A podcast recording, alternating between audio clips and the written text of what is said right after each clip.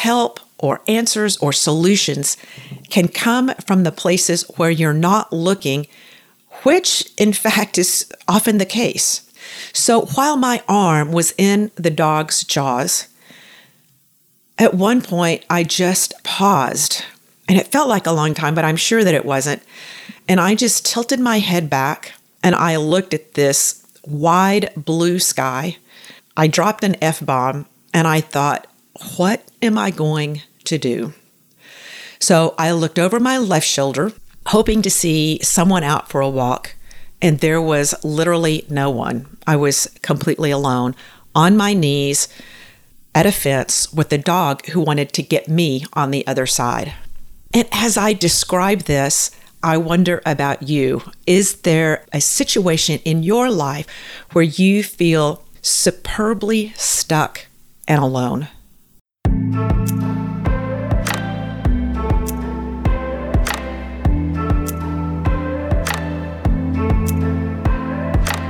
Welcome to Rise Leaders Radio. I'm your host, Leanne Mallory. As a leadership coach, I work inside organizations and I focus on helping leaders achieve their whole person potential and meaningfully contribute to their organization's mission. With this podcast, I share leadership best practices, developmental approaches, and stories of exemplary leaders. A few weeks ago, I had an experience that was traumatizing for me. It was horrible, and I continue to learn a lot from it. I'll be using this experience to share with you a few ways to move through a jarring or perhaps a traumatizing event. A note of caution first, and that is that I'm not a trauma psychotherapist or coach. So if you or someone you know has had a traumatic experience, please seek the appropriate help. I feel that the support I received was enough for the level of trauma that I experienced, and that's what I want to share with you today. And in fact, several of these approaches I actually use in my coaching quite frequently. So I've put links in the show notes in case you want to look into some of the ways that I found support. And you may be wondering right now what a conversation like this has to do with leadership. And I say a lot. First, if you have a team or an organization that reports to you, chances are that you'll come across people who have had or will have experiences that perturb their nervous system. You may be providing support to someone who has become destabilized and they don't know it. I didn't know how destabilized I was, and I coach for a living. I consider myself pretty self aware, and I was not aware of the state that I was in.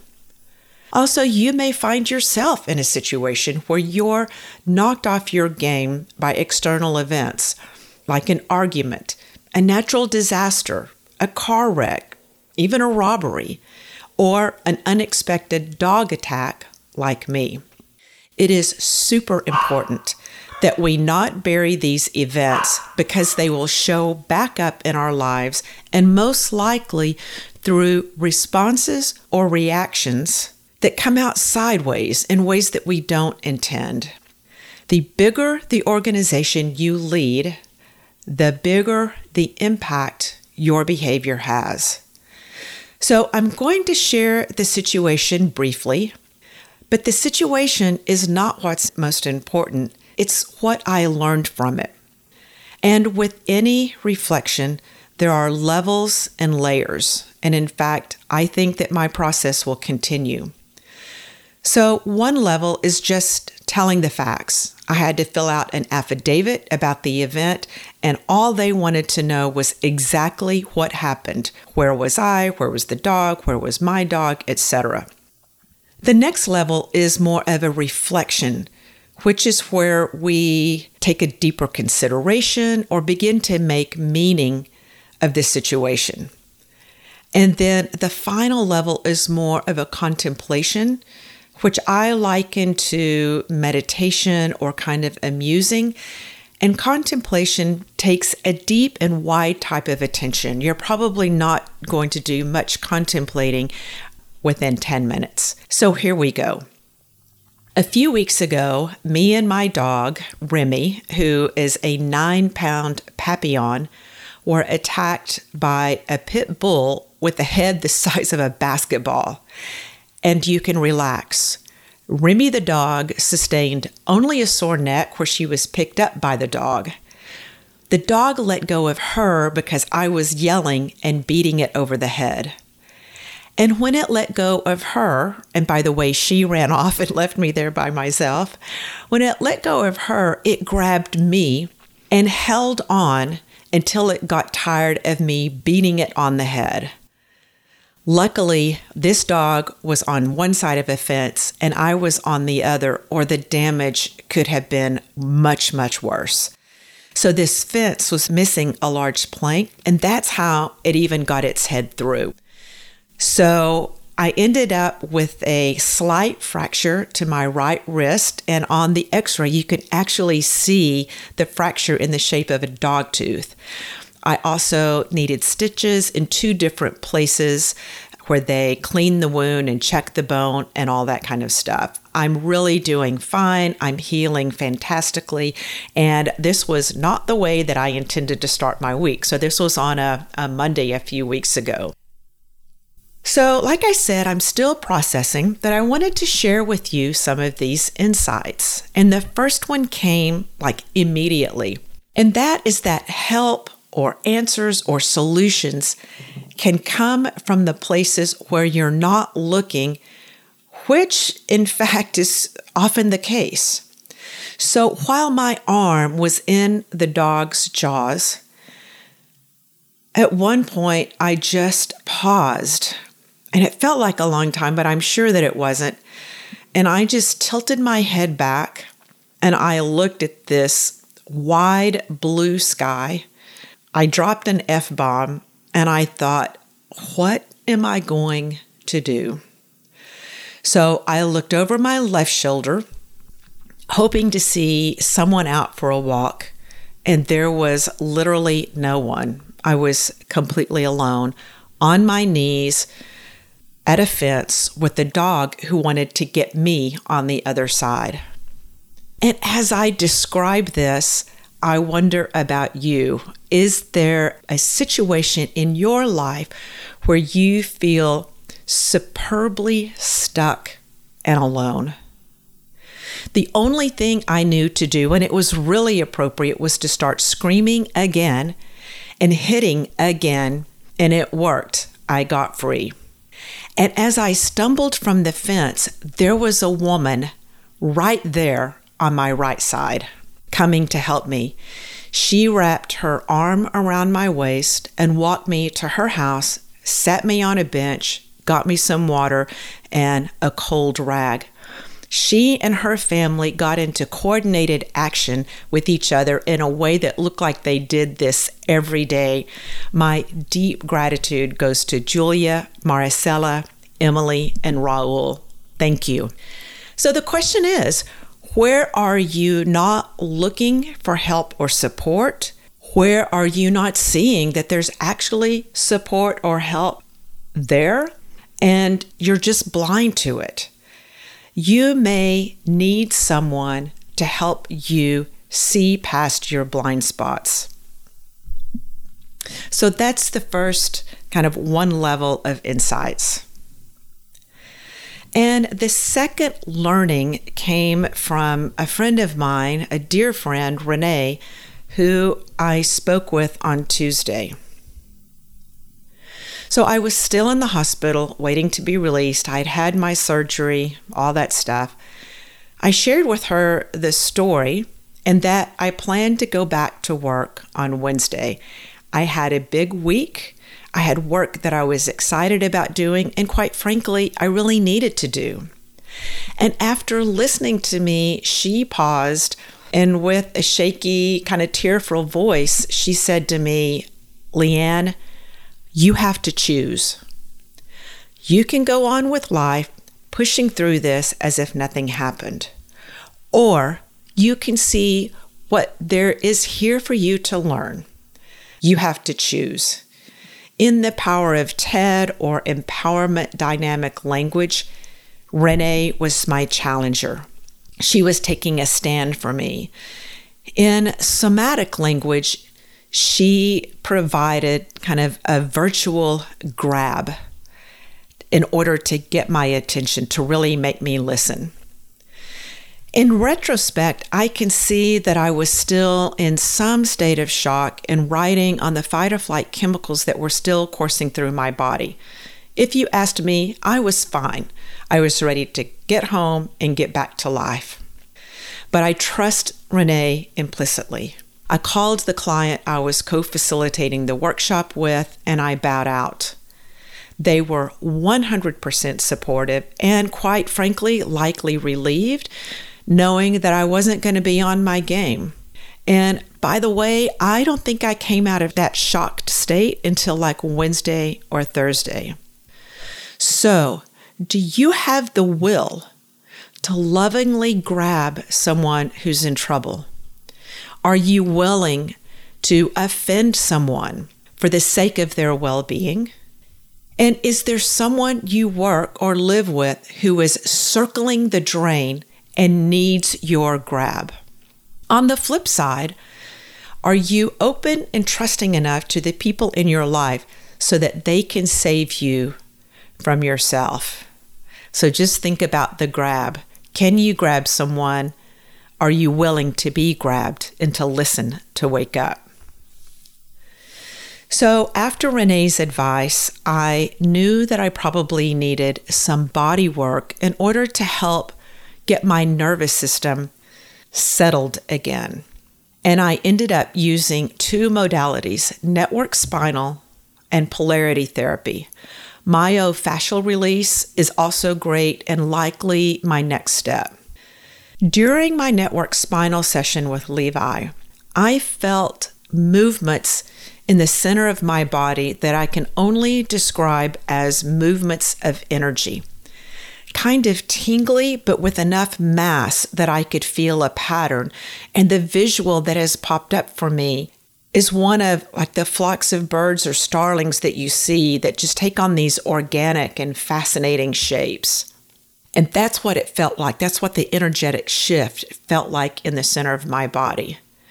But the big insight and cause for further reflection came when at one point during this first session, my head became the dog's head, which was startling. But as a result, I felt compassion for this dog as a fellow living being and a sort of kinship. And here are the questions that came to me at that time and then over the next several days. What kind of environment caused this dog to behave this way? What kinds of life experiences result in an owner that seemingly disregards another living being by leaving it in a backyard by itself all of the time. And here's some questions that came later that are a little bit like dream analysis. In what situations do I bark and bite and not let go of my position? Where do I overreact? Where am I hyper vigilant and just looking for something to go wrong so I can spring into action. Now, I mentioned dream analysis, and I believe that this form of analysis um, is based in Carl Jung's work, where he sees or he saw dreams as a spontaneous self portrayal, a sort of mirror. And there are ways where you can use different aspects of your life in this same way. So, how am I like the dog? How am I like the owner, who I have labeled as irresponsible? And how am I like the family who helped me, and so on? In my polarity session with Anne, which was the next type of body work that I engaged with, she asked me to imagine different outcomes of this event. And she kind of backed me up and say, well, now imagine that this didn't happen. What would have been the result? So we went through this scenario not in uh, planning, but just looking at different types of scenarios, not as an attempt to trivialize it and wish it away or pretend it didn't happen, but in an attempt to take the charge out of it. And it worked. I have walked by that house several times with no reaction. And I really do think um, that it has a lot to do with both of those bodywork sessions. I also engaged in various grounding activities and relaxing activities like soaking in Epsom salts, which has the result of relaxing your muscles.